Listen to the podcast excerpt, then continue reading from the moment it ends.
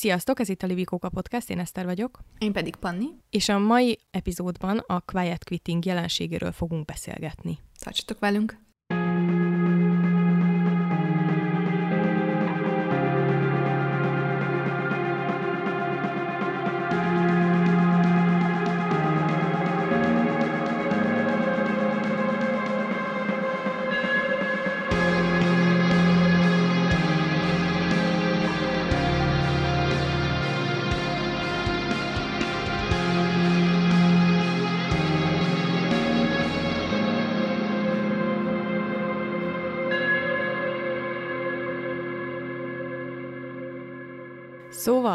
Ezt a témát én javasoltam, TikTokon jött velem szembe, és hát mivel egyértelmű antikapitalista hozzáállásban készítjük ezt a podcastot, egyből, egyből felkeltette a figyelmemet, hogy mégis mit jelent ez, te tudtad, hogy mit jelent egyébként? Mert hogy átküldtem Paninak egy cikket erről még akkor abban a pillanatban, amikor erre rákerestem, és aztán egy kicsit azóta már mélyebbre leástam, de kíváncsi vagyok, hogy te tudtad-e, hogy ez mit jelent, vagy mire asszociáltál belőle. Aztán majd mindjárt elmondjuk, hogy tényleg mit jelent. Mm, nem, de hogy szerintem azért így eléggé adja magát ez a ez az elnevezés, hogy így ilyen ez a rezignált csendben visszavonulás hogy mit akar jelenteni. Az az érdekes, hogy én egyből arra gondoltam, hogy ez biztos az, amikor az emberek a munkahelyükön elkezdik rosszul végezni a munkájukat, bármit is jelentsen ez, tehát elkezdenek mondjuk hibázni meg ilyenek, és akkor ennek következményeképpen egy ponton felmondanak nekik, és ugye nem minden munkahelyen, de a legtöbb munkahelyen egy bizonyos idő után mondjuk kapsz végkielégítést is, meg ilyesmi, és hogy akkor nem neked kell meghozni ezt a döntést. Bennem ez volt az első gondolat, és aztán utána néztem, és gyakorlatilag a quiet quitting jelenség annyit jelent, hogy csak annyit csinálsz meg a munkahelyeden, amennyi a munkaköri leírásodba szerepel, nem teszel bele 150%-ot, nem próbálsz meg mindenkinek megfelelni, és nem túlórázol, nem válasz többet, csak annyit válasz, amennyi a munkaköri leírásodban van, azért a fizetésért, amennyit fizetnek neked egyébként ezen így felszaladt a szemöldököm, kb. a fufrum fölé is, hogy így mi van? Tehát, hogy nem ez lenne a normális, hogy az emberek azt a munkát végzik el, amiért szerződtetik őket, vagy hogy mondjam. Tehát, hogy mikor lett alapelvárás az, hogy te túl teljesíts a munkahelyeden, ráadásul állandó jelleggel. Ez most nyilván egy költői kérdés. De... A kapitalizmus ja. megjelenésével. Igen, fontos ehhez hozzátenni, hogy ez leginkább az amerikai munkahelyi kultúrára jellemző jelenség most. Mert nem ott vannak egy... az embereknek ilyen problémái. Ö, globálisan is érzékelhető, nem azt mondom, csak hogy onnan jön a kifejezés, és nagyon sokan vitatják, hogy egyáltalán tényleg el kell ezt most így nevezni, mert hogy magában a, az elnevezésben is benne van valamiféle olyan feltételezés, hogyha te csak azt a munkát végzed el, amit muszáj elvégezned, azzal kvázi kirúgod magad a cégtől ami szerintem nagyon érdekes, illetve nagyon sokan mondják még azt is, hogy ez a jelenség mindig is létezett, csak nem volt neve, de viszont onnantól kezdve, hogy van neve, és ráadásul egy ilyen nem annyira jól hangzó kifejezést találtunk neki, így kvázi lehet utálni egy csomó embert azért, mert ő quiet quitting vagy lehet mondjuk pusztán csak azt címkézni vele, hogy te neked nincsen kedved aznap minden energiádat belefektetni a munkahelyedbe. Igen, nekem két dolog volt fura ezzel az egésszel kapcsolatban. Az egyik az, hogy, hogy ezt a szót azt választották rá, hogy, hogy quitting, hogy te kb. feladod, tehát hogy ha, ha nincs kedved 200%-on pörögni, akkor az már azt jelenti, te, hogy, vagy azt jelenti, hogy feladtad, és kész. Ennyi volt, kicsekkoltál. A másik meg, hogy így, hogy így azt írta a cikkekben, hogy, hogy rájöttek az emberek, hogy hát nem muszáj túl teljesíteni, mert van elég lehetőség és elég munka. És így néztem, hogy hol? Kinek ez a, egyébként az alapvető megélése? Mert én nem, vagy én nem ezt érzem Romániában, hogy akkor az ember így, uh, si, az ember így, így egyik napról a másikra azt mondja, hogy nekem elegem volt, és uh, van még elég uh, kacsaltóban, vagy mi, mi ez? Van még elég kacsaltóban? Micsoda? Hát tudom. Hát ez nagyon aranyos. Hal a tengerben. Igen, én, én ezeket a témákat mindig szeretem onnan megközelíteni, hogy akkor nézzük meg a konkrét kifejezést a lehető legszárabbabban megfogalmazva, és tanáltam egy dictionary.com oldalt, ahol kvázi definíciók vannak, és majd biztos Már be fent fogjuk linkelni. Fent van, igen, igen. És nagyon érdekes, mert hogy hozzáköti a COVID munkahelyi hatásaihoz ezt a jelenséget, amit már elneveztek egyébként Great Resignation-nek, ezt a jelenséget Amerikában, ami azt fedi, hogy iszonyú sok dolgozó kilépett a COVID alatt a munkahelyéről. Hozzá kell tenni, hogy iszonyú sok dolgozót meg kirúgtak a munkahelyéről, vagy akár az életüket ugye veszélyeztető helyzetekbe tették be őket. Szóval ez most egy ilyen, ilyen általános, számomra nagyon izgalmas, és nem tudom, így figyelem ezt az egész jelenséget, hogy most hogyan változik a, a társadalom ilyen szempontból, mert hogy itt azért lehet érezni egy nagyon erős eltolódást, mert amit én láttam ezzel kapcsolatban az interneten, az főleg az volt, hogy ez inkább arról szól, nem csak arról, amit te mondtál, hogy van elég lehetőség, hanem arról, hogy nem kell, hogy a munkád legyen az életed. És szerintem ez nagyon érdekes egyébként, hogy na hát tényleg, na hát őrület. És az is nagyon érdekes, hogy erről egyébként nagyon sok hír oldal úgy tudósít, mintha főben járó bűn lenne, hogy ezt emberek így megmerik maguknak fogalmazni. Eszembe jutott a legutóbbi önmegvalósításos epizódunkban arról beszéltünk sokat, hogy hogyha az embernek meg len, vagy ha az embernek lenne biztosítva egy létminimum, és nem a pénzért kellene dolgoznia, akarna-e még dolgozni, és hogy az a fura, hogy, hogy egy picit így, így ezzel kapcsolatban is így ez bizonytalanít el, hogy így gyakorlatilag ez az egész azt mondja, hogy az emberek csak a pénzért dolgoznak, tehát hogy te egyébként nem akarsz csinálni semmit, csak azért mész be a munkahelyedre, mert valamiből meg kell élni, és egyébként én értem, meg látom, hogy a legtöbb ember ezzel így van, csak hogy, hogy közben meg ezt nagyon szomorúnak érzem, hogy, hogy a legtöbb ember tényleg annyira utálja egyébként a munkáját, mert szerintem, hogyha, hogyha te valami olyasmit csinálsz, amivel kapcsolatban tényleg szenvedélyt, meg motivációt érzel, akkor meg nem merül fel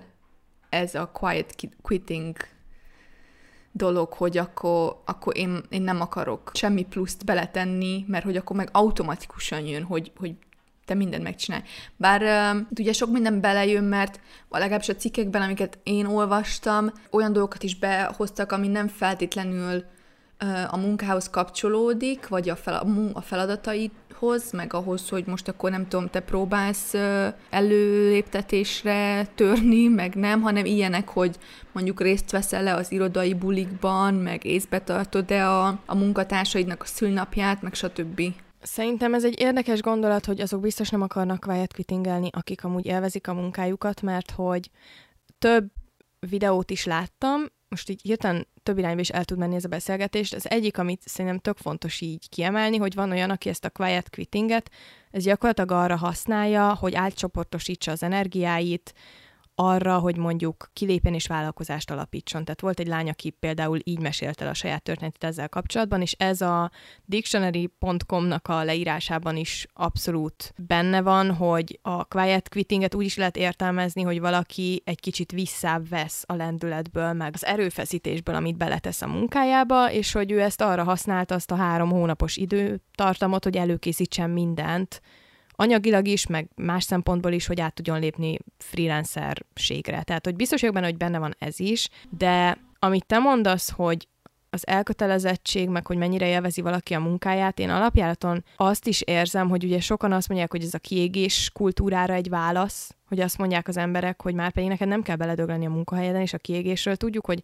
nagyon nagy számban azok érintettek, akik a legelkötelezettebbek. És bennem az merül fel inkább, hogy tényleg reális elvárás az egy munkahelyen, de akár a saját vállalkozásodban is, nagyon sok, az életed minden területén, hogy mindig ugyanazt az erőfeszítést, ugyanazon a, az energiaszinten ugyanabban a százalékban tud hozni, mindig baromira szenvedélyes és kb. kimeríthetetlen erőforrásokkal rendelkező munkaerő legyen, mert szerintem ez egyszerűen nem működik, mert az ember elfárad, és egy olyan rendszerben, ahol neked nem mondom, hogy 365 nap dolgoznod kell, de most, hogyha őszintén, ha belegondolunk abba, hogy 365 nap egy év, és mondjuk van 20 éves korodban 21 vagy két szabad napod, meg van benne, nem tudom, háromszor egy hétvége, ami nemzeti ünnep, akkor az életed nagy részét azzal töltöd, meg az évei nagy részét, hogy folyamatosan dolgozol.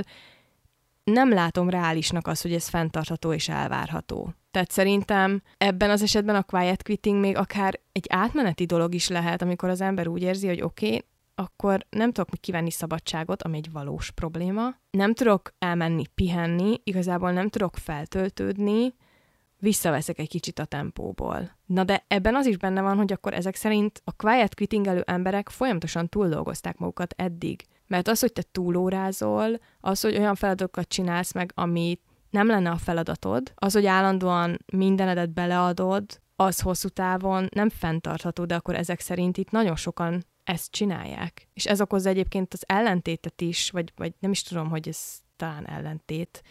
Ugye a felsővezetők között, akik meg a dolgozóik között, akik a felsővezetők azt mondják, hogy ugye senki nem akar már dolgozni, miközben meg mi mindannyian látjuk, hogy ez egyszerűen nem igaz. Mindenki állandóan erőfeszítésén felül dolgozik. Az az érdekes, hogy a cikkekben azt is írta, hogy azért kavart fel ekkora port ez az egész jelenség, meg téma, mert hogy sokan, akik mondjuk menedzsmentben dolgoznak, ezt kritikának vették, hogy akkor ők olyan munkahelyi környezetet teremtenek, amiben túl nagyok az elvárások, és ezt megelégetik az emberek. Valahol egyébként szerintem van egy ellentmondás ebben a dologban, hogyha arra gondolok, hogy mondjuk a tévés munkahelyemen, amit tényleg nem tudtam lerakni, mert itthon, meg hétvégén is folyton azon kattogott az agyam, hogy másnap, amikor bemegyek, mit fogok csinálni. Teljesen tönkrementem, meg kiégtem, meg minden bajom volt, míg mondjuk az azután következő irodai munkahelyemen, ahol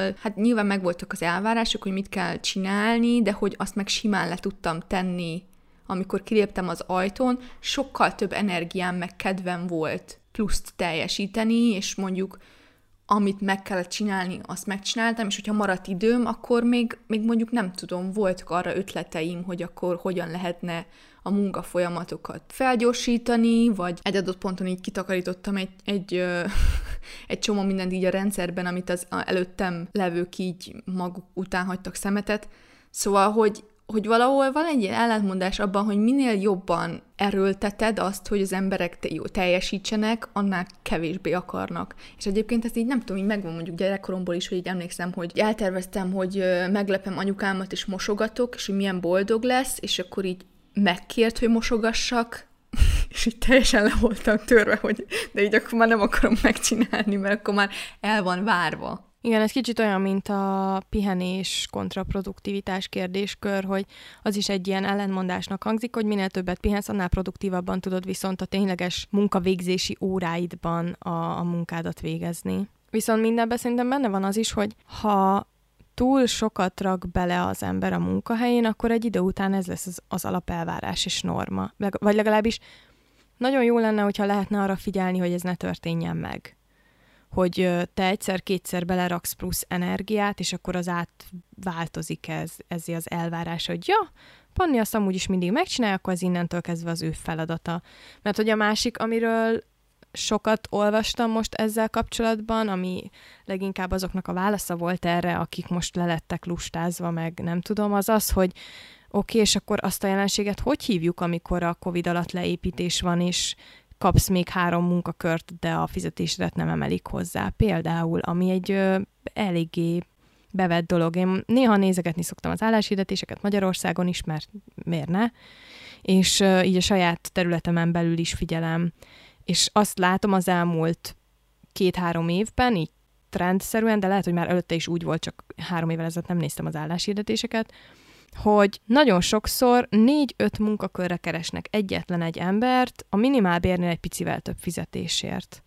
És most nyilván ezt nem mondhatom, hogy ez egy ilyen általánosan bevett dolog, mert nem látok rá minden létező álláshirdetésre, meg nyilván egy multinál azért ez más, de multicégeknél is ez a norma, hogy mit tudom én, 300 nettóért keresnek embert, aki social media menedzser, de azért értsen a Facebook hirdetésekhez, értsen a videóvágáshoz, azért néha fotózzon is, teljes kreatív projekteket menedzseljen le, és akkor erről mindig azt érzem, hogy most aki ebben nincs benne feltétlenül ebben a szakmában, azt mondja, hogy ja, hát ez mennyi. Ezek mind-mind különböző szakterületet és szaktudást igénylő dolgok, és ez biztos, hogy nem fér bele 40 órába. Valahogy nincs meg ez a párbeszéd, az meg, hogy ezt most a menedzsment magára veszi, nekem az a véleményem, hogy vegye magára ez a feladat, hogy vegye magára, és nézze meg, hogy tud-e valamiféle változtatást eszközölni, mert hogyha így érzik magukat a munkavállalók, annak oka van. Az egyik Insider cikkben volt ez, hogy végeztek egy felmérést 300 cégnél, ahol ilyen kicsik a fizetések, és az jött ki, hogy a CEO-k 670-szer keresnek többet, mint a munkásaik. Ez egy döbbenetes szám. Még úgy is felfogadatlan. Sejtettem a valóságot, de tényleg őrületes, őrületesen nagy szám.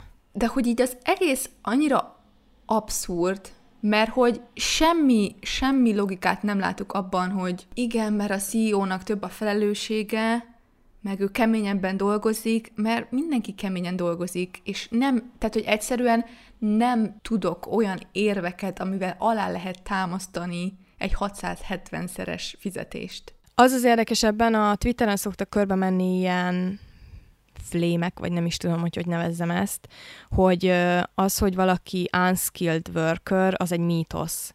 Ezt nem tudom, hogy hogyan lehet magyar, magyarra lefordítani. Kvázi ez a képzetlen munkaerő, uh-huh. hogy ugye a képzetlen munkaerő a gyárba dolgozik, meg a vendéglátásban, meg nem tudom, és akkor általában olyan videókhoz szokták ezt kiírni, ahol valaki, most pont láttam egy ilyet, csávó felemelt egy, egy olyan tálcát, a, valami esküvőn, vagy nem tudom, összejövetelen szolgált ki, és a tálcán egymásra volt harmozva négy sorban tele ételkaja, és ez az egészet megfogta, és 10 percen keresztül cipelt egyik helyről a másikra. És akkor ilyenkor felmerül az emberben, ugye ez, ez az örök kérdés, hogy a társadalom milyen munkát díjaz anyagiakban, mi az, amit értékesnek lát, és ez sokszor kijön, hogy azt, ami a legfontosabb, ami az alapjait adja a társadalmunknak a fennmaradásában, most akár az orvosok, akár a, az egészségügyi dolgozók, vagy akár a, nem tudom, a csatornázási műveken mennyit, mennyire dolgoznak, de mondjuk ebben az esetben mondjuk egy vendéglőben, vagy egy eladó, ők keresnek a legkevesebbet.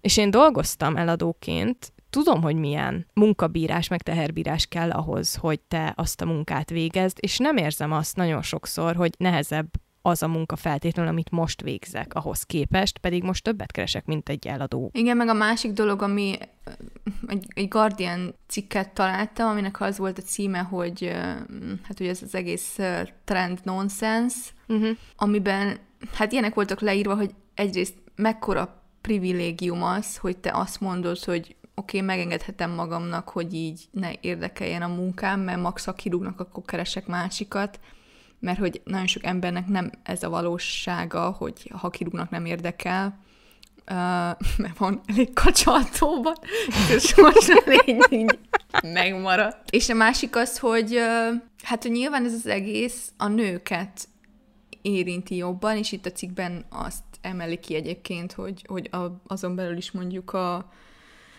a fekete nőket, de hogy, hogy itt ugye bejön az a, az a kérdés, amiről sokat szoktunk beszélni, hogy mondjuk, tehát hogy, hogy a nőknek egyébként is mennyi láthatatlan munkát kell elvégeznie, és mennyi érzelmi munkát, tehát az, hogy te megtervezed azt, hogy az teljes háztartás, meg a bevásárlást, meg a főzést, meg gézbe tartod a gyerekeknek a programját, meg a, meg a férjednek is a programját, stb., meg megszervezed a vakációt, és hogy soha nem, vagy hogy abban soha nem gondoltam bele, hogy egyébként ebből tényleg mennyi mindent beviszünk a munkánkba is, anélkül, hogy valaki ezt kérné, vagy megköszönné, de miközben elvárás.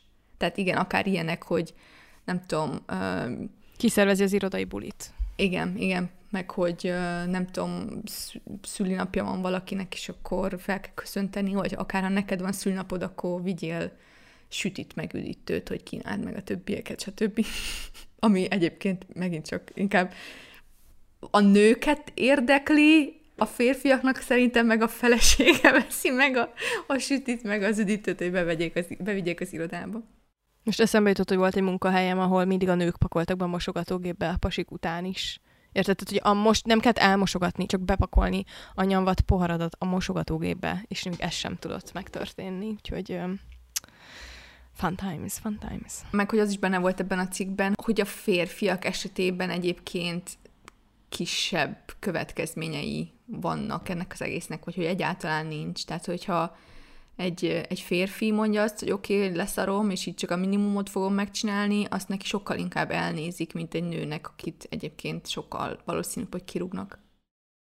Nagyon érdekes számomra ez az egész téma a magyarországi munkaerőpiac helyzetéből is, és most ezt próbálom úgy megfogalmazni, ezt az egész gondolatmenetet, hogy ne legyen előítéletes, de alapvetően itt Magyarországon tartja magát ez a, nem is tudom, ez a dolgozói arhetipus az emberek fejébe, aki általában a kormányablaknál, vagy valamelyik ilyen ö, állami szervezetnél dolgozik, utálja a munkáját, az a feladat, hogy bent legyen napi 8 órát, pénteken napi 4 órát, és igazából nem sieti el a dolgokat, mert hogy ő, ő így kvázi ráér. Tehát, hogy mondjuk amikor áll a sor a kormányablakba, és akkor a néni reszeli a körmét, és éppen tracsol arról, hogy mit fog az unokájának főzni majd hétvégén. Nem tudom, hogy ebben mennyi a valóság, tehát hogy azért is mondom, hogy remélem nem ítélkezően fogalmaztam ezt meg, hanem inkább csak így, hogy ez így létezik a köztudatban, és erre így szoktak emberek utalni, és ilyenkor felmerül bennem, hogy ha valaki így végzi a munkáját, az nem, az ebben az értelmezésben quiet quittingnek számít, de vannak emberek, akik 20-30 évig ezt csinálják a munkahelyükön.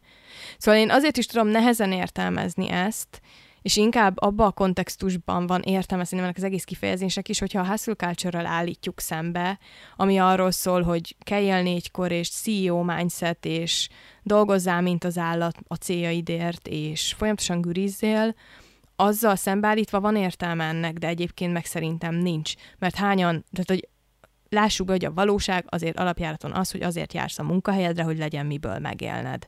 És legyen pénz, amit aztán arra költesz, hogy életben maradj. Tehát, hogy ez a valósága az emberek legtöbbjének. De továbbra is szeretném aláhúzni, hogy a quiet quitting itt ebben az esetben nem azt jelenti, hogy elkezdesz hibát hibára halmozni, hanem hogy elvégzed a munkát, amit rád bíznak, de nem teszel bele többet, és én nem látom, hogy ebben egyébként mi a hiba. Nem ez kéne-e a normális legyen? Ebben a hivatali ablakos néni jelenségben, amit leírtál, én azt is érzem, amiről szintén sokszor beszéltünk már, hogy hogy van egy ilyen hierarchia a munkahelyekben, és hogy bizonyos, nem tudom, pozícióknak van egy ilyen jobb hírneve, meg ami, ami ad egyfajta státuszt, és egyébként én az ilyen hivatali munkásoknál sokszor azt érzem, hogy ő azt hiszi magáról, hogy csak azért, mert ott dolgozik, ő egy jobb ember, mint te, és fontosabb.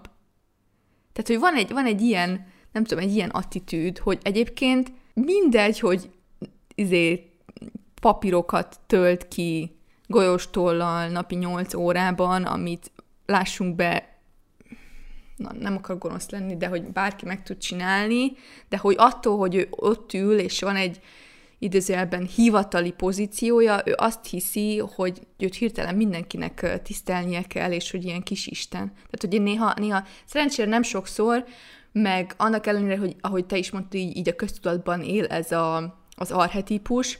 Szerencsére nekem a, az utóbbi időben ilyen overwhelmingly pozitív tapasztalataim voltak ügyintézésben, és nagyon sok kedves, meg segítőkész emberrel találkoztam, de amikor meg valaki nem az, belőle nagyon ezt érzem, hogy, hogy ő azt gondolja magáról, hogy, hogy ő fontos. Miközben csak ugyanúgy végzi a munkáját, mint mindenki más. Hogy egy ilyen kormányablakos néni mennyire érzi fontosnak a munkáját, én nem vagyok róla meggyőződve. Én, én azt érzem, hogy ez inkább arról szól, hogy, hogy lehet hatalmaskodni.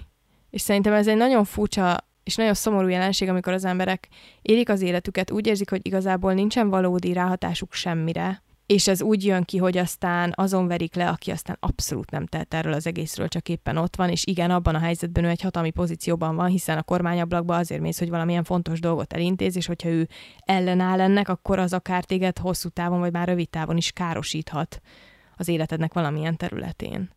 Igen, én, én is inkább erre gondoltam. Tehát, hogy nem, nem arra, hogy ő azt gondolja, hogy a munkája fontos, Á, hanem, hanem, hogy ő maga fontos. Igen, igen, hanem, hogy ő maga fontos olyan szempontból, hogy abban az adott szituációban neki, igen, hatalma vagy befolyása van rád, meg az ügyeidre. És hogy ez ilyen, az egész ilyen ego trip kb. Igen, na de akkor megint adja magát a kérdés, hogy akkor ezek a nénik 30 évig quiet quittingelnek, vagy mit csinálnak? Mert ugye van ez, a, ez, hogy akkor beülsz a munkahelyedre, ugye az állami, az fontos tudni, hogy az állami intézményeknél, amennyire tudom, viszonylag nehéz elmozdítani embereket. Tehát, hogyha csak nincsen mondjuk egy nagyobb leépítés, vagy ilyenek, akkor azért ben lehet maradni hosszú-hosszú évtizedekig is akár egy pozícióban. Egyébként szerintem nem. Szerintem, hogyha ezeket az embereket megkérdezed, ők azt mondják, hogy ők keményen dolgoznak. De most komolyan. Na mindegy, egyébként nem a nénikre akartam kiegyezni ezt az egészet, mert hogy tisztában vagyok azzal, hogy ennek megint csak rendszer szintű okai vannak, hogy emberek így élik az életüket, csak közben meg mégis azt érzem, hogy nagyon furcsa nekem az, amikor mindig is létező, társadalomban mindig is létező jelenségeket, vagy legalábbis így a modern társadalomban mindig létező jelenségeket újra címkézünk, újra csomagolunk, és az egészet rányomjuk a fiatalokra, hogy a rohadt lusta szemétládák, amiért nem akarják az egész életüket gürizéssel tölteni úgy, hogy a 30 év alattiak jó része nagyon súlyos tüneteket okozó kiégéssel küzd vagy küzdött valamikor már a karrierje során. 30 év alatt, ez egy döbbenetes szám. De pont ezt akartam mondani, hogy most így nem, nem tudom, nem akarom megint a generációkat egymásnak ugrasztani, de hogy én azt tapasztalom, hogy nem tudom, így a, az idősebb generációkból bárkit megkérdezel, függetlenül attól, hogy mit csinál, mindenki azt fogja mondani, hogy ő milyen keményen dolgozik, és hogy ehhez képest nem is keres olyan sokat, és hogy milyen igazságtalan a világ, miközben a, a mi generációnkban meg, meg nagyon sokan azt érezzük, hogy úristen, mi van, ha nem teljesítünk eleget. Önmagában problémám van ezzel az egész keményen dolgozós dumával, mert ugye ezt azt feltételezi, hogy az, aki nem jut egyről a kettőre az életében, az azért van, mert nem dolgozik elég keményen, miközben tudjuk, hogy akik a legkevesebbet keresnek, ők dolgoznak órában, meg megfesz- megfeszítettségben a legkeményebben, szóval hogy ez már itt eldől. De lehetséges, hogy az idősebb generációnak ugye megvolt ez az élménye, hogy beleteszem az energiát, megkapom az előléptetést, megkapom a fizetésemelést, és meg tudom teremteni magamnak az életet. És hogy azon gondolkozom, hogy ez ugye már nálunk is érzékelhető, én lassan 30 leszek, de főleg az zéknél, az generációnál szerintem abszolút egy látható jelenség, hogy ők megélik azt, hogy tök mindegy, hogy mennyit rakok bele, mert az alapvető élethez szükséges dolgok is egyre távolabb kerülnek tőlem, és most ez felvesszük 2022-be, még az előtt, hogy mondjuk a, a válság igazán beindult volna. Tehát, hogy most beszéltünk arról, hogy fognak-e maguknak valaha házat venni, de most már nem a ház vétel a kérdés, hanem hogy tudsz-e egyáltalán bérelni bizonyos európai országokban. Pont, pont most láttam a Facebookon egy hirdetést, ezt muszáj elmondanom, 21 négyzetméteres stúdiólakás Budapesten, 14. kerületben, 200 ezer forint per hónap, és a bérleti díja, és 300 ezer forint kauciót kérnek.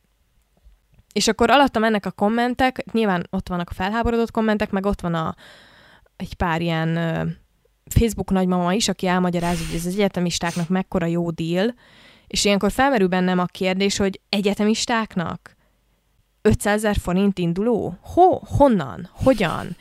21 négyzetméterre 200 ezer forint bérleti díj, tehát hogy szerintem mögött ez van, és ez lehet az alap, nem tudom, szentiment is, ez az egész quiet quitting kapcsolatban, meg azzal kapcsolatban is, hogy egyébként ezt nagyon sokan nyilvánosan vállalják. Tehát, hogy vannak emberek, akiknek TikTokon konkrétan ez a tartalmuk, hogy ők quiet quittingelnek, és YouTube-on is van egy pár ilyen csatorna már, ami arra tanít, hogy hogyan quiet quittingel gyakorlatilag. Tehát, hogy hogy mondjam, még csak azzal se foglalkoznak sokan, sokan a, ebből a generációból, hogy ez milyen fényt fog rájuk vetni. Mert úgy vannak vele, hogy tök mindegy, vagy hát én ezt feltételezem, hogy tök mindegy, mert igazából az, amit elvileg benne volt ebben a társadalmi szerződésben, hogyha én keményen dolgozom, vagy elvégzem az egyetemet, vagy felveszem a diákhitelt, akkor meg fogom tudni tenni, azt nem fogom tudni megtenni. Bármilyen keményen is dolgozom. Gyakorlatilag ezen a ponton az a kérdés, hogy ha keményen dolgozom, ki tudom-e fizetni a gázszámlámat, és meg tudom-e venni a tejet a boltban, vagy nem. Meg én, amit még, amit még érzek ebben, de lehet, hogy ez már így ilyen nagyon uh, személyes, uh, vagy hát személyes tapasztalataimnak a kivetítése, de hogy azt is érzem ebben, hogy, hogy a mi generációnk úgymond mindent megkapott a szüleinktől, meg, meg úgy nagyon nyomták nekünk, hogy menjünk iskolába, és tanuljunk, és hogy majd minden milyen jó lesz, és akkor felnősz, és rájössz, hogy Hát nem. nem ennyire egyszerű egyrészt, de közben meg azért van egy ilyen folyamatos nyomás, hogy de neked azért hálásnak kell lenni mindenért, amit kaptál, és ezt így, így valahogy így, nem tudom, vissza kell fizetni, vagy hogy így, hogy azzal mutatod ki, hogy mennyire jó befektetés voltál, hogyha jól teljesítesz, miközben nagyon sok, vagy hát a legtöbb esetben abszolút nem rajtad múlik, hogy mit is jelent a jól teljesítés, meg hogy mennyire tudsz előre haladni az életben. Meg szerintem, szerintem az is egy érdekes kérdés, hogy ez alapján, a jelenség alapján mi hol helyezzük el a, az életünkben a munkánkat, és azon belül is a munkahelyünket. Tehát, hogy mekkora szerepe, meg mekkora része van a munkahelyünknek, és most konkrétan a munkahelyünknek az életünkben. Mert hogy ez alapján egészen egészségtelennek tűnik ez az arány. Tehát, hogyha te normal, ha normalizálva van az, hogy te mindig túl teljesítesz, az azt jelenti, hogy az életed nagy részét a munkahelyedért éled. És én őszintén nem értem, hogy miért olyan bonyolult megérteni azt a koncepciót, hogy emberek nem vágynak erre hogy nem vágyik mindenki arra, hogy a munkahelyé ért, és ezen belül is annak a CEO-nak az életminőségének a megtartásáért élje az életét. Sorry, aki 600%-kal keres nála többet, vagy mit mondtál. Azzal, azzal együtt, hogy igazából nem is, tehát hogy sokszor még a pihenés sem adott, ez amit említette az epizód elején, hogy én is dolgoztam olyan munkahelyen, ahol én voltam az egyedül alkalmazott. Nem tudsz elmenni úgy szabadságra, mert ha elmész egy hét szabadságra, akkor már azzal mész el, hogy gyomorgörcsöd van, hogy mire visszajössz, mi jön, mi fog fogadni, és még nagyon sok esetben ilyen guilt tripping is van, hogy érezd magad szarul, amiért kimertél venni egy hét szabadságot, ami hozzáteszem, hogy a törvényben előírt dolog. Szóval nem tudom, olyan fura nekem ez az egész fura, hogy hogy ekkora nézetkülönbségek vannak, amik ilyen áthidalhatatlannak tűnnek, pedig szerintem pusztán csak párbeszédből már lehetne érteni, hogy mi is a mi problémánk egészen pontosan ezzel, ezzel az ilyen munkahelyi kultúrával, meg ezzel az egész rendszerrel, amiben élünk. Hát meg a, nem tudom, a 8 óra munka, 8 óra pihenés, 8 óra szórakozás, az egy, az egy mítosz, what does that even mean? Tehát, hogy kinek az életében. Egyrészt szerintem ezt csak fér, férfiak tudják egyáltalán elképzelni, akikre valaki főz, meg mos, meg takarít, meg minden, de hogy úgy azon túl ki tudja így felosztani az életét. Tehát, hogy már, ha csak, már csak ha azt veszed, hogy neked 8 órát kell dolgozni, de mondjuk a legtöbb ember commute hogy mondják ezt magyarul? Igen, öm, mm, tudom, mire gondolsz. Tehát, hogy bejár a, a munkahelyére. Bejár igen, bejár a munkahely, munkahelyére, és hogy sok esetben az, az ilyen napi egy-két óra, és akkor az, az már szórakozásnak, vagy pihenésnek számít, mert hogy a nyolc óra munkába ugye nem számít bele. Hogy így azt érzem, hogy annyira meghaladta egyébként a valóság azt, hogy a fejünkben még milyen arhetipusok élnek a munkáról, hogy ilyen nagyon-nagyon összeegyeztetetlen az egész. Meg, meg akár ez, hogy te keményen dolgozz, és elő fognak léptetni, és meg fog nőni a fizetésed, és hogy eljön az a pont, amikor már jól fogsz élni, és minden jó lesz, és házat tudsz venni fehér kerítéssel. Mondtad ezt a bejárást a munkahelyre, ugye a Covid ezt elég erősen megnyírbálta, és nagyon érdekes, hogy én mindig azt gondoltam, hogy az ilyen nagy társadalmi változások azok hosszú évtizedekbe telnek, hogy lezajlódjanak, ez nem egy létező szó, de értitek, és hogy a Covid-nak a munkahelyi kult, munkahelyi rendszerre gyakorolt hatásai, azok most így a második évben vagyunk, és már érződnek, meg látszódnak, mert ugye nagyon sokan ezt a quiet quittinget is ezzel kötik össze, hogy ami egy ilyen nagy változás volt még, hogy nagyon sok ember rájött arra, hogy lehet otthonról dolgozni, és ha bár a felmérések meg minden egyebek munkahelyenként eltérnek egyébként, hogy ki az, aki vissza akar térni a munkahelyre az irodába, mármint, és ki az, aki szeretne otthonról dolgozni, de hogy azért látszódnak itt nagy lazulások. Több ismerősöm is volt, aki mesélte, hogy ő előtte azt hallgatta évekig, ahányszor arról volt vita a munkahelyen belül, hogy hogy dolgozni lehessen otthonról, és hogy azt nem lehet megcsinálni, és most az történt, hogy kiderült több száz vagy akár millió, több száz vagy akár millió számára, hogy a cég hazudott, mert igenis meg lehet csinálni, hogy otthonról dolgozzál, hogyha otthonról kell dolgozni. Nem minden munkakörbe volt az ideális, ez tény, és egyébként tök fontos kiemelni, hogy nem mindenki vágyik arra, hogy heti öt napot otthonról dolgozzon, de ez szerintem már el tudott indítani egy olyan megrendülést, aminek a jelei már eleve ott voltak előtte is, így a, a munkahelyünk felé, amiben rájöttünk, hogy egyébként ha ebbe hazudtak, akkor még vajon mi, miben hazudhatnak még? Én ebben azt érzem, hogy, hogy ez volt a, a szlogen, hogy nem lehet otthonról dolgozni, hogy a munkáltatók nem bíztak az alkalmazottaikban, és hogy, hogy mindenki azt gondolta, hogy ha az emberek otthonról fognak dolgozni, akkor így elblitzelik a dolgot, és hát, hogy nem, nem csak, hogy a quiet quitting lesz, hanem hogy még, még az sem, mint hogy még a minimumot sem fogják megcsinálni. De hogy nyilván bebizonyosodott, hogy azért ez nem pont így van, és az emberek nem annyira lusták, meg ö, felelőtlenek, mint ahogy azt ö, szeretnénk gondolni, vagy hát a munkáltatók szeretnék gondolni.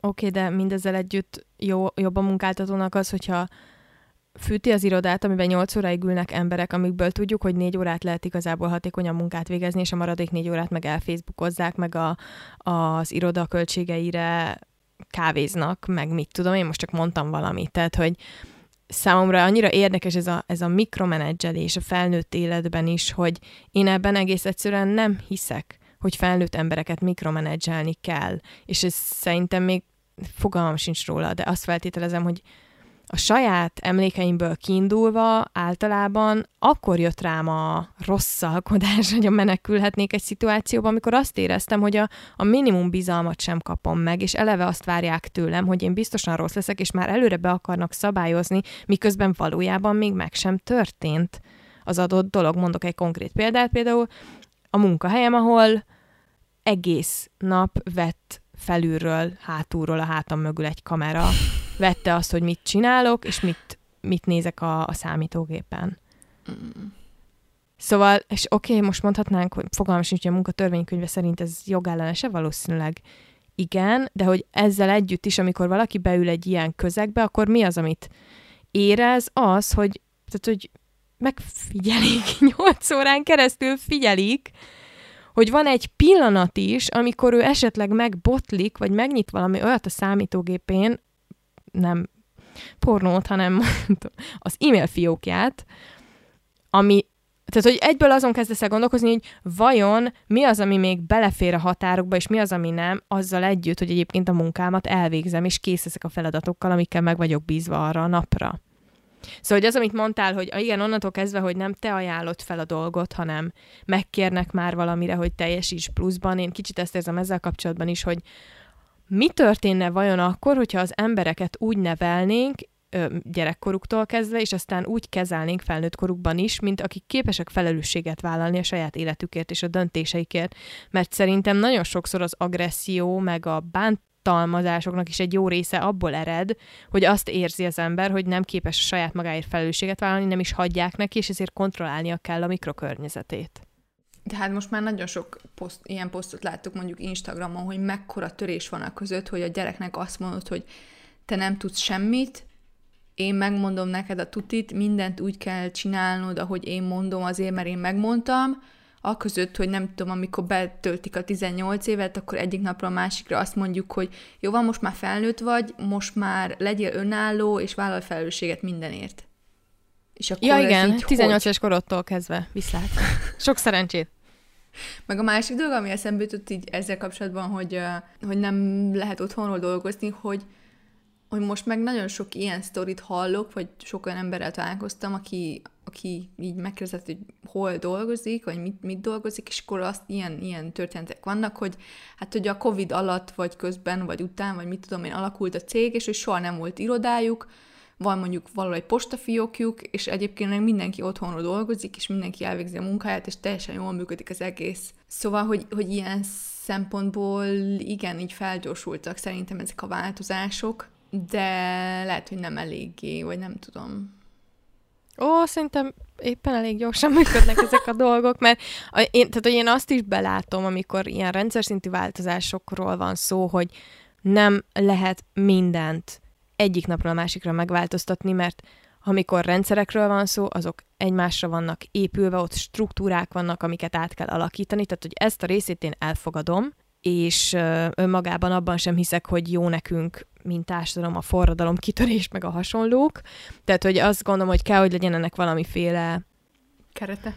Kerete, meg átmeneti idő ebben a dologban, és ez a quiet quitting kapcsolatos mondjuk úgy párbeszéd, ami elindult például, ez szerintem pont ennek a jele, hogy itt a helyzet az, hogyha a munkás osztály, most hívjuk ezzel a ronda szóval, az átlag emberi réteget, ha ők azt mondják, hogy kapjátok be, és ö, sztrájkolni kezdenek, meg ö, stb., akkor, akkor a társadalom, mint olyan, abban a, a, abban a formában, ahogyan mi abban most élünk, megreng, és akkor nem nagyon van más választás, mint figyelni rájuk. És én arra vagyok kíváncsi, hogy mikor fognak majd rájönni a fentülő emberkék, és most tök mindegy, hogy egy cégvezetőről beszélünk, vagy egy politikusról, hogy... nem, nem Istenre gondoltam. Ezt, ezt most nem keverjük ide. Hogy nem, nem ez, a, erre nem az a megfelelő válasz, hogy már senki nem akar mostanában dolgozni. Habár én azt gondolom, hogy ezen a ponton miért, tehát hogy tényleg annyira a gonosz gondolat ezt kimondani, hogy igen, nem vágyom arra, hogy az egész életem azzal teljen, hogy 8-10-12 órát dolgozom, és aztán hazamegyek a családomhoz, és hullafáradt vagyok, és nem tudok velük időt tölteni, és nincsen hobbim, és nincsen semmim. Tehát, hogy ez tényleg egy annyira borzasztó elképzelés, és ezt főleg olyan emberek mondják, akik egyébként akik abból élnek, hogy alattuk dolgoznak emberek, és ők tartják el őket. Mert hogyha most hirtelen mindenki felmondana a munkahelyén, akkor azoknak az embereknek a megélhetése és az anyagi javai, meg minden egyéb is füstbe mennének, mert nem lenne, aki ki termelje őket. De pont Tudom, erre megint gond... messzire megyünk. De pont erre gondoltam, hogy azok az emberek, akik azt mondják, hogy jaj, mert senki nem akar dolgozni, azok pont, tehát hogy ők gyakorlatilag azt gondolják, hogy senki nem, vagy hogy már nem akarnak az emberek kiszolgálni, meg hogy van ez a rendszer, ami eddig számomra előnyös volt, és hogy most így, így kezd meginogni, mert hogy csak most megint eszembe jutott ez a Kim Kardashian story, meg hogy így közben a, akik nekik dolgoznak, milyen történeteket meséltek, hogy milyen munkakörülmények vannak. Szóval, hogy nem arról van szó, hogy az emberek nem akarnak dolgozni, hanem arról, hogy az emberek megelégelték a kizsákmányolást. Meg egyáltalán mit jelent az, hogy munka? Tehát amikor azt mondom, hogy nem akarok dolgozni, akkor nem azt mondom, hogy akkor felteszem a lábam a kanapéra, és többet nem fogok mondjuk sem főzni, sem mosogatni, meg semmit csinálni, hanem most akkor nem tudom, lefekszek, és mindenki szolgáljon ki, hanem hogy, hogy, hogy tényleg inkább, inkább csak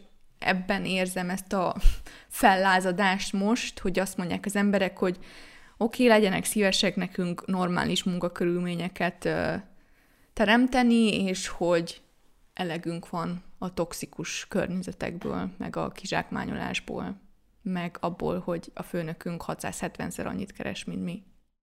Igen, mert ez a másik része, ami szerintem tök érdekes, és így fontos is hangsúlyozni, mert szerintem nem hangsúlyozunk eleget ebben a podcastban, hogy önmagában én például nem gondolom azt, hogy nem lehet hosszú távon jól érezni magadat, mint alkalmazott egy munkahelyen. Amiről ez az egész jelenség szól az én meglátásom szerint az az, hogy nem akarunk mindent feláldozni a munkánknak, a munkahelyünknek az oltárán, és hogy az életünkbe szeretnénk valami mást is. Vagy szeretnénk, hogy ha maradna energiánk valami másra is az életünkbe.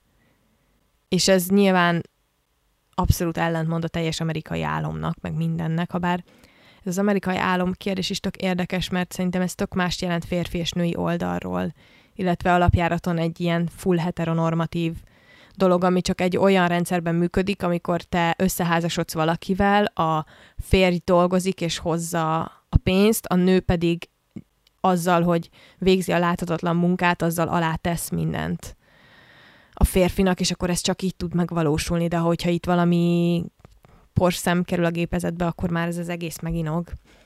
De ez már egy másik téma. Egyébként szerinted ez, ez az egész nem függ össze a pszichológiának a fejlődésével, meg az önismerettel is? Mármint, hogy arra gondolok, hogy hogy egy picit azt látom, hogy az előző generációkban ilyen egydimenziós volt az embereknek az identitása, hogy én újságíró vagyok, vagy én anya vagyok, vagy én ez vagyok, meg az vagyok, és hogy, hogy így nem is nagyon fért bele, meg hogy nem foglalkoztak az emberek azzal, hogy oké, okay, de mi van, hogyha, hogyha én ennél többet, vagy mást is akarok. Például nem tudom így a férjemmel néha elbeszéljük azt, hogy milyen fura azt látni, hogy mondjuk nagymamám egész életében dolgozott, és ő most már nem bírja úgy fizikailag, és hogy így nem nagyon, tehát hogy nincsenek hobbiai, meg hogy így nem nagyon tudja, hogy mihez kezdjen magával, miközben mi meg nagyon sok időt, meg energiát fektetünk abba, hogy, hogy ezeken a dolgokon elgondolkozzunk, meg így megvizsgáljuk, hogy mit is szeretünk csinálni, meg mit nem szeretünk csinálni. Szóval um, valahogy ezt, ezt is érzem ebben, ebben, hogy így, így az emberek, hát nem azt mondom, hogy bonyolultabbak lettek, de, de hogy így valahogy több tere van ennek az egésznek. Igen, szerintem inkább az, hogy több tere van ennek. Meg szerintem ez nem lehet azt mondani, hogy akkor most ez csak a pszichológia fejlődése miatt van, meg egyébként ö, hozzáférhetősége miatt is, tehát a, az önismereti könyvek, meg az összes ezzel kapcsolatos videó, meg minden.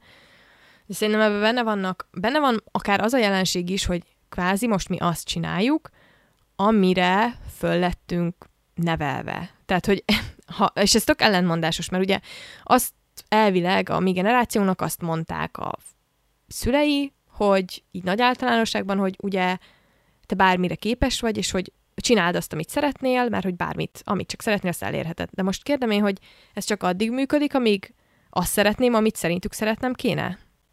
Tehát, hogy ebben a kontextusban, amit én szeretnék, az mondjuk az, hogy legyen egy kiegyensúlyozott munkamagánélet egyensúlyom, az, hogy mondjuk, ha születik egy gyerekem, akkor az ismerje az apját, ami ne, én nem tudom, hogy nyilván, hogy mennyire univerzális az én megélésem, vagy a környezetemben élőknek a megélése, de azért alapjáraton az a benyomása mindenkinek, hogy, vagy sokunknak, inkább akkor így fogalmazok, hogy az apánk nem volt olyan, tehát még ha otthon is, ha nem is váltak el a szüleink, az apánk az nem volt jelen az életünkben olyan módon, ahogyan mondjuk már a, a mi házasságainkban, ha születik gyerek, szeretnénk, hogy jelen legyen. Tehát, hogy egy, egy teljesen más társadalmi felépítés volt szerintem ez ilyen szempontból, meg az elvárások is tök máshol voltak. Szóval szerintem komplex, de igen, tehát hogy nagyon fura nekem ez, hogy jaj, ébredj öntudatra, érezd jól magad, találd ki, hogy neked mi a jó, és akkor mi most így kitaláljuk magunknak, hogy hát mondjuk az a jó, hogyha nem a munkánk az identitásunk, és hogy ezen túl is találunk valamit, például valamilyen hobbit, vagy bármit, amiben kiteljesedünk, és nem akarunk monetizálni, mondjuk, ami megint egy külön érdekes kérdés. És akkor, és akkor ezt így... hogy mikor lesz már normális munkahelyed.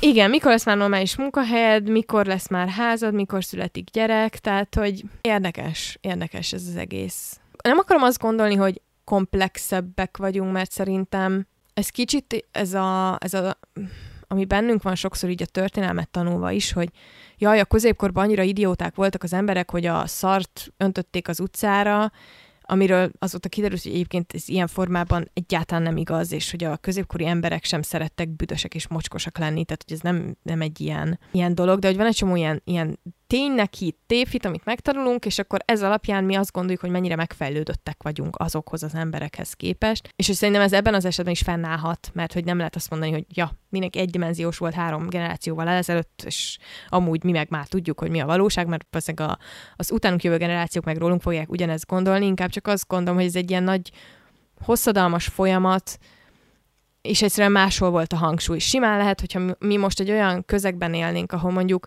biztosította te mindennapi megélhetésed anyagiakban, biztosított az ellátásod, akár energia, akár étel szempontjából, és van lehetőséged arra, hogy ö, lakást vásárolj magadnak, vagy azokat a, kvázi kipipáld azokat a dolgokat, amikre vágysz, akkor lehet, hogy mi se beszélgetnénk most erről, mert nem lenne egyáltalán ezzel probléma. Szerintem a gondot az inkább az okozza, hogy van egy ilyen összeférhetetlenség, hogy elvileg akarnod kéne valamit, amit elvárunk tőled, de gyakorlatban bármennyit dolgozom, nem tudom elérni.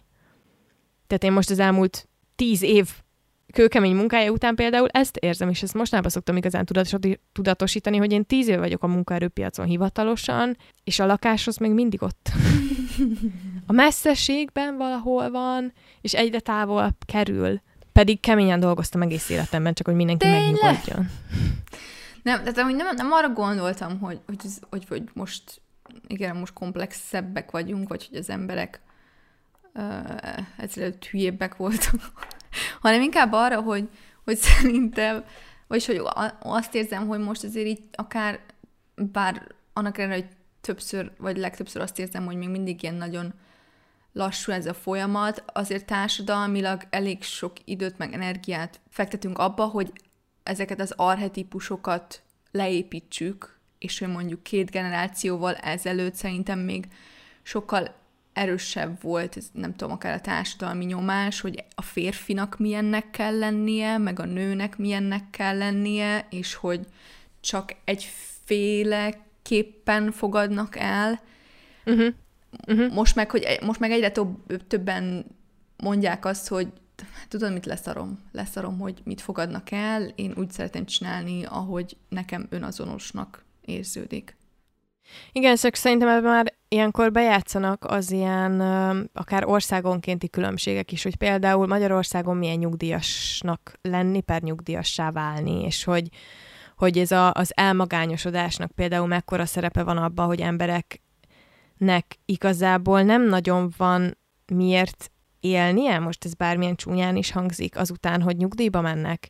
És hogy vannak olyan országok, ahol meg ez egyáltalán nincsen jelen, és ott mondjuk van annak abszolút be van épülve a társadalomba, hogy ott ö, az idős emberek is aktívak, vannak hobbiaik, tehát hogy az egész támogatva van, de bennem az, az merül föl most ez alapján, hogy ha én úgy élem le az egész életemet a nyugdíjkorhatárig, hogy gürizzek és nyomjam, és teljes erőből, és nincsen más, csak a munka, akkor amikor kirúgnak a munkából kvázi, hogy akkor most már mehetsz pihenni.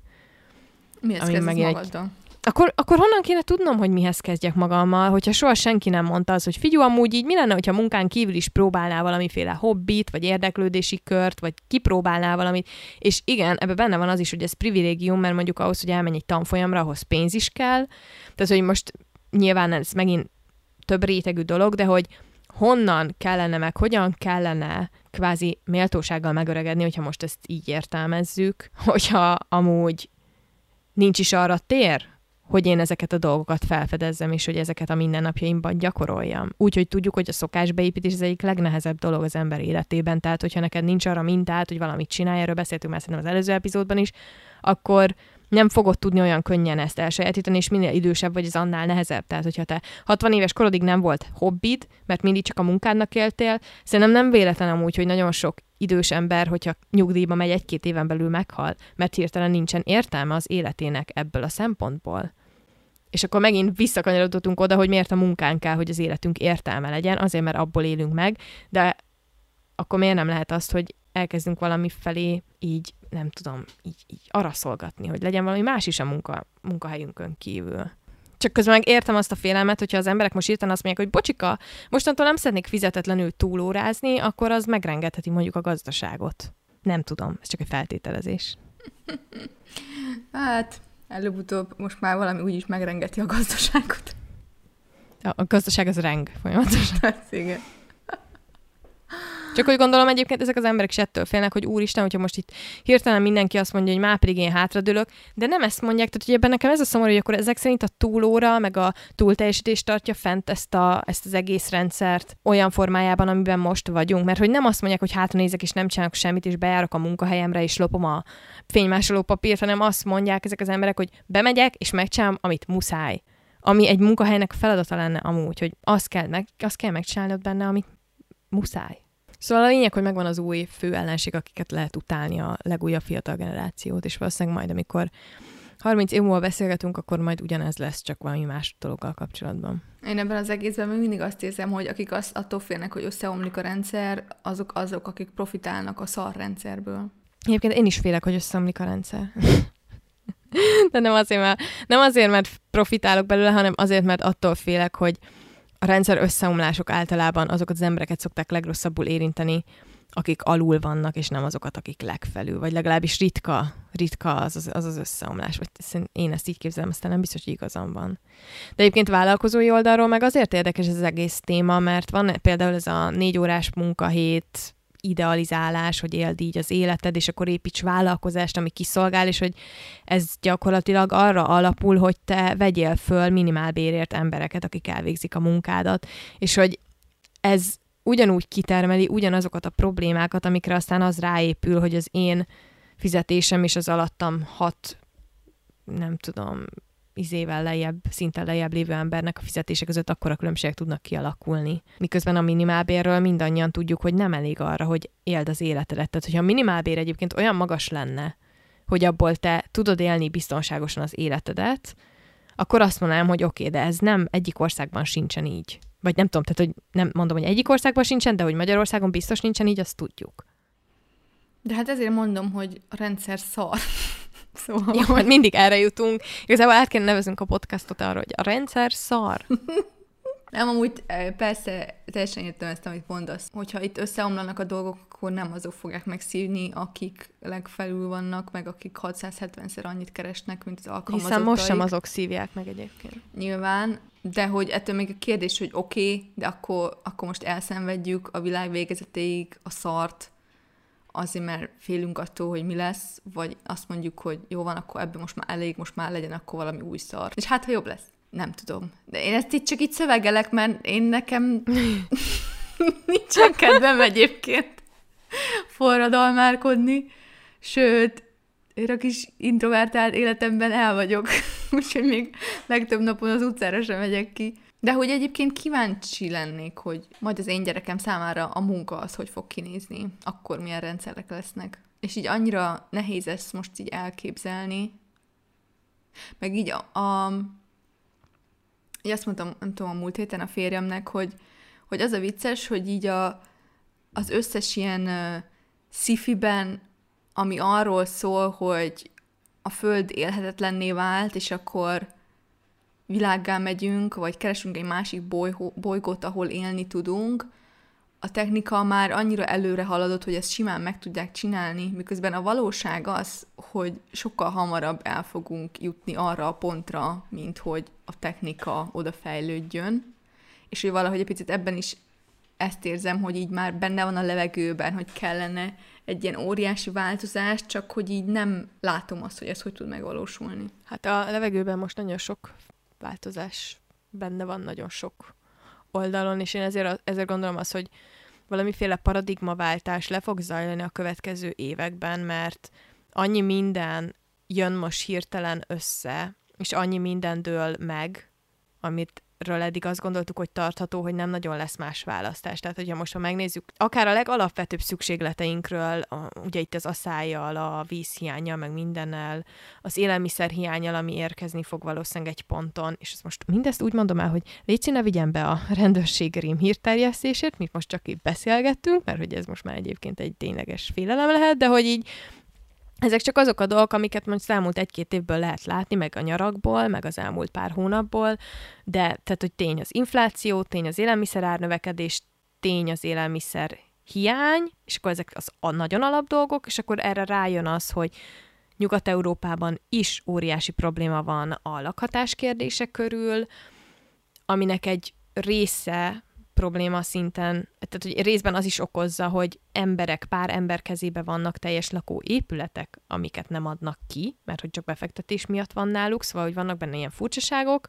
amik megint a rendszer szintű problémát jeleznek, és akkor egészen idáig így is elmeltünk, hogy, hogy akár a munkahelyeken belül, hogy az emberek hogyan szeretnék leélni az életüket, főleg úgy, hogy itt lóg a fejünk felett állandóan a világ vége réme, és hogy, hogy azért szerintem ebben ez is benne lehet, hogy visszakanyarodjunk az alaptémához, hogy amikor van egy járvány, ami milliókat megöl, akkor az ember azért csak ránéz az életére, még ha nem is közvetlenül vagy közvetve érintett, hogy hogyan szeretném a maradékot, ami még van belőle leélni és miért akarnám a maradékot úgy leélni, hogy megbecsülés nélkül, anyagi kompenzálás, meg minden egyéb nélkül is túl teljesítsek a munkahelyemen. Én ezt az egészet erre vezetem vissza.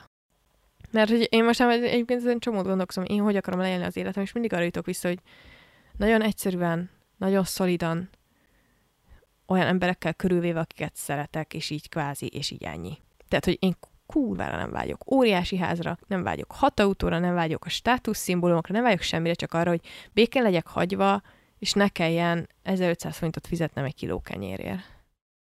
Meg szerintem ebben az is benne van így a, a Covid, meg akár az ukrajnai háború kapcsán, hogy így volt egy ilyen alapbiztonságérzetünk, vagy, vagy hogy azt gondoltuk, hogy hát ezek a problémák így 2020-22-ben már nem merülhetnek fel, és akkor egyszer csak felébredsz, hogy ja, amúgy de, és hogy nyilván ez is így megrengeti a világképedet, meg, meg azt, hogy oké, okay, de hogyha ha még erre sem lehet számítani, akkor meg, akkor meg mire igen, és hogy akkor meg van-e még értelme, hogy én bejárjak nap mint nap egy munkahelyre, amit egyébként utálok, és hogy ott még 120%-on is teljesítsek.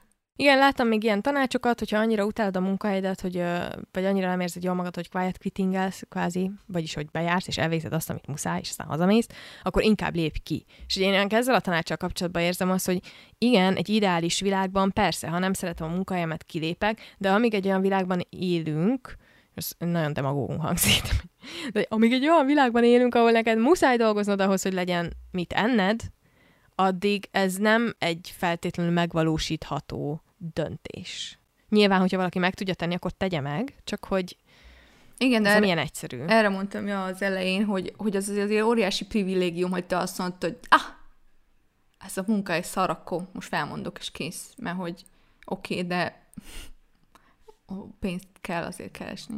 Szóval mit tanultunk ebben a mai epizódból? Ah, lehet, hogy valami pozitívabbat kellett volna választanunk így az évad végére. Ez az egész, ez egész évad egy kicsit ilyen doomsday-es lett. Nem is emlékszem, mikor kezdtük egyébként, még a háború előtt kezdtük, vagy után kezdtük talán. Mikor jöttél haza? Nem, márciusban jöttél haza. Igen, utána. Mármint, hogy már, már folyt. Igen, ez az évad egy kicsit, erre az évadra rányomta szerintem a, a, a hangulat. A, nem, nem is tudom. Rányomta a, rányomta a bélyeget. Hogy mondják ezt? Basszus, már nem tudok beszélni is. a közhangulat. Igen, szóval a köz, ja igen, a köz, a háború, a választások, a Covidot is azért még heverjük, tehát hogy ezt ne felejtsük, hogy igazából nem nagyon dolgoztunk azzal így, hogy mi történt az elmúlt két évben velünk, és hogy ez hogyan csapódott le, akkor nekem ugye vállalkozást kellett elkaszálnom, aztán újraindítani. Szóval van egy... Igen, szóval hogy ez az év nem volt ideális. Úgy érzem semmilyen szempontból. És még nincs is vége. Még ezután jön a fűtős szezon. Ja, igen most, igen, most van szeptember, úgyhogy még van egy jó négy hónap, még bármi megtörténhet. Ja. Mit akartunk ebből kihozni? Szóval mit tanultam ebből az epizódból? Hát sajnálom, ennél okosabbat tovább is tudok mondani, mint az, hogy a rendszer szar. Amikor olyan rendszer, hogy te azt úgy döntesz, hogy csak azt a munkát akarod elvégezni, amiért megfizetnek, és akkor ezt úgy nevezik el, hogy te már feladtad, ott valami baj van. De hogy egyébként nem lep meg, mert hogy igen, tehát hogy nagyon sok minden az életben erről szól, hogy, hogy vannak ezek az akár kimondatlan elvárások, amiknek senki nem tud megfelelni. De azért nyomasztjuk magunkat vele. Igen. Meg hát egyébként is az egész munkakérdés az olyan, hogy te nem tudom, elvégzed az iskolát, vagy az egyetemet, és akkor kikerülsz, és így vannak ilyen elképzeléseid, hogy milyen életet szeretnél magadnak, és még benned van a bizonyítási vágy, meg minden, és akkor még hogyha találsz is egy olyan első munkahelyet, ahol így szépen letörögetik a szárnyaidat, vagy így jól helyre raknak, akkor aztán abból még valahogy térjél magadhoz. Vagy hogy nem, nem tudom, így, így valahogy nem, nem csodálom, hogy az emberek azt mondják, hogy oké, okay, tudod mit, nekem ez ennyit nem ér.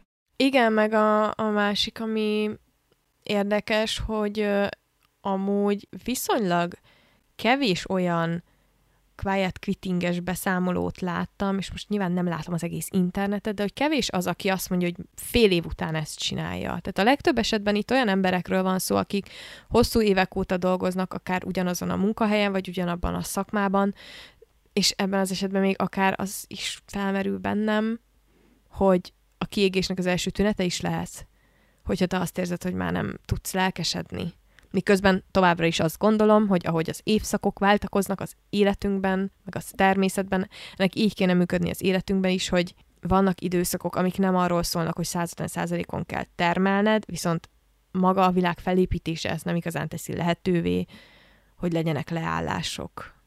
Á, mondjuk a Covid-dal kapcsolatban ez megint csak ugye kicsit meg lett így kapargatva, hogy ez tényleg így van, és tényleg nem tudunk leállni. Nem tudom. Én mindig oda jutok, hogy igazából, mivel egész életemben ebben a rendszerben nőttem föl, ami Magyarországon igazából nem is tudom, hogy micsoda, mert hogy nem lehet azt, nem, nem olyan, mint Amerikában, és van benne nagyon sok minden, ami maradványa még egy előző rendszernek, ezért nem nagyon tudok más miatt elképzelni. Tény, hogy nem is az én feladatom más miatt elképzelni, csak ugye, hogyha nem is tudok más miatt elképzelni, akkor tudok egyáltalán tenni valamit, hogy másmilyen legyen. Fogalmam sincs. Meg annyira abszurd az egész, hogy van, nem tudom, 21 szabadnapod egy évben, és akkor azzal mihez kezdjél? 21 szabad nap úgy, hogy azt hiszem a magyar törvények szerint, ez nem biztos, hogy így van, mikor én legutóbb dolgoztam, még így volt, akkor a kétharmadáról nem is dönthetsz te, hanem a kétharmadát az bármikor a, a munkáltatód dönti el, hogy hogyan, meg milyen módon adja ki, vagy pedig engedélyeznie kell. Szóval igazából nem rendelkezel a szabadságait felett sem. Úgy van, 20, azt hozzáteszem, hogy nyilván ez korral nő, de hogy most Levi 30 lesz, és van 22, kettő vagy három szabadnapja egy évben, és akkor azt nyilván annak egy jó részét elhasználod arra, hogy várod a gázszerelőt, meg mit tudom én. Szóval igen, igen, durva.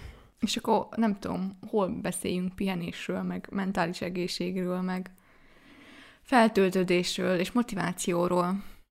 Akkor ezt is most így átkötöm, hogy mi is elmegyünk feltöltődni és motiválódni a következő évad előtt, ami egyébként nem ez lesz, mert Pandi elmegy szülni, én meg az életem nagy döntései előtt állok, és azokat szervezem, amik még nem publikusak, de majd egy ponton biztos azok lesznek. Igen, tehát arra jutottunk, hogy, hogy mindenképpen szeretnénk majd egy ponton harmadik évadot, mert úgy, úgy érezzük, hogy még van mondani valónk, meg úgy, úgy tőletek is ez a visszajelzés jön, hogy szerettek hallgatni minket, amit néha még mindig nem értek, de köszönjük szépen. Viszont igen, most, most annyi változás van, hogy, hogy biztosan egy nagyobb szünet fog következni, és úgy, hát reálisan úgy tudjuk megtippelni, hogy olyan jövő nyáron szerintem akkor tudunk nekiállni a felvételeknek.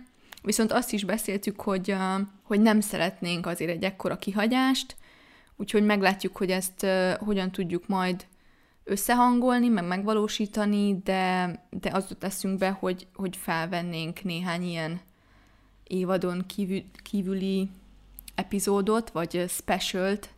Külön kiadást. Igen, igen, igen. igen. Uh, amikben így helyzetet jelentünk, vagy úgy reflektálunk a, az aktuális uh, történésekre, igen. Úgyhogy amint ezeket kitaláltuk, akkor majd mindenképpen jelezzük, hogy mire számíthattok. Igen, és mindig megtaláltok minket Instagramon, meg e-mailben is, ha írtok nekünk, akkor általában szoktunk válaszolni.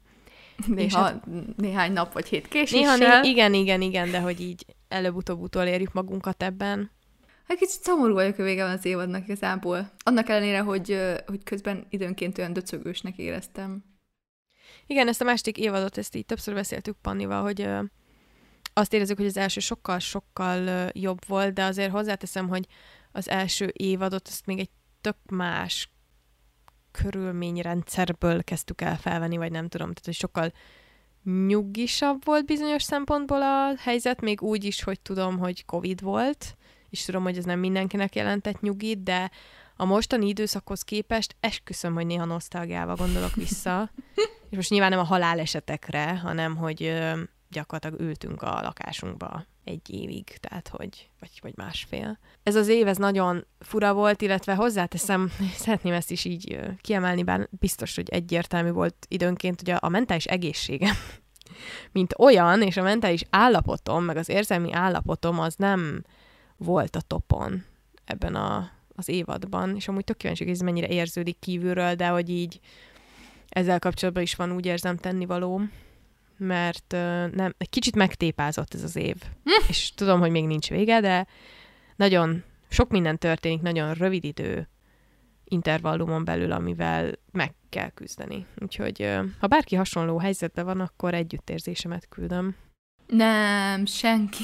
Szerintem mindenki más nagyon jól viseli a történéseket, ezt veled van a baj. De nem baj. Én sejtettem valahol, igen szurkolunk neked, hogy össze tudsz szedni magad. Ja, úgyhogy most uh, szerintem mindenkinek, mindkettőnek jót tesz, hogyha egy kicsit uh, visszavonulunk. Mindenképpen szeretnénk helyzet jelenteni, mert Panninak is lesz újdonság az életébe, ugye, amiről már tudtok, nekem is lesz, de azt még nem mondhatom el, nem gyerek lesz, megnyugtatatok mindenkit, nem, én nem szülök még gyermeket, úgyhogy lesz majd érdekesség, ami mindenképpen a munkával kapcsolatos élményeinket is szerintem befolyásolni fogja, úgyhogy már csak ezért is érdemes velünk maradni. Hogyha van bármiféle témaötlet, amivel még nem foglalkoztunk, vagy itt a szünet alatt eszetekbe jut, akkor mindig nagyon szívesen várjuk, még akár akkor is, ha valami aktualitás, mint most ez a quiet quitting, és aztán ha éppen úgy vagyunk, akkor és alkalmasak vagyunk rá, akkor szívesen beszélünk akár arról is külön kiadásban, vagy a következő évadban elővesszük, úgyhogy mindig szívesen várjuk a véleményeket, meg a témaötleteket is. Igen, szóval uh, vigyázzatok magatokra, meg a mentális egészségetekre, és találkozunk hamarosan. Így van, és köszönjük, hogy itt voltatok velünk. Sziasztok! Sziasztok!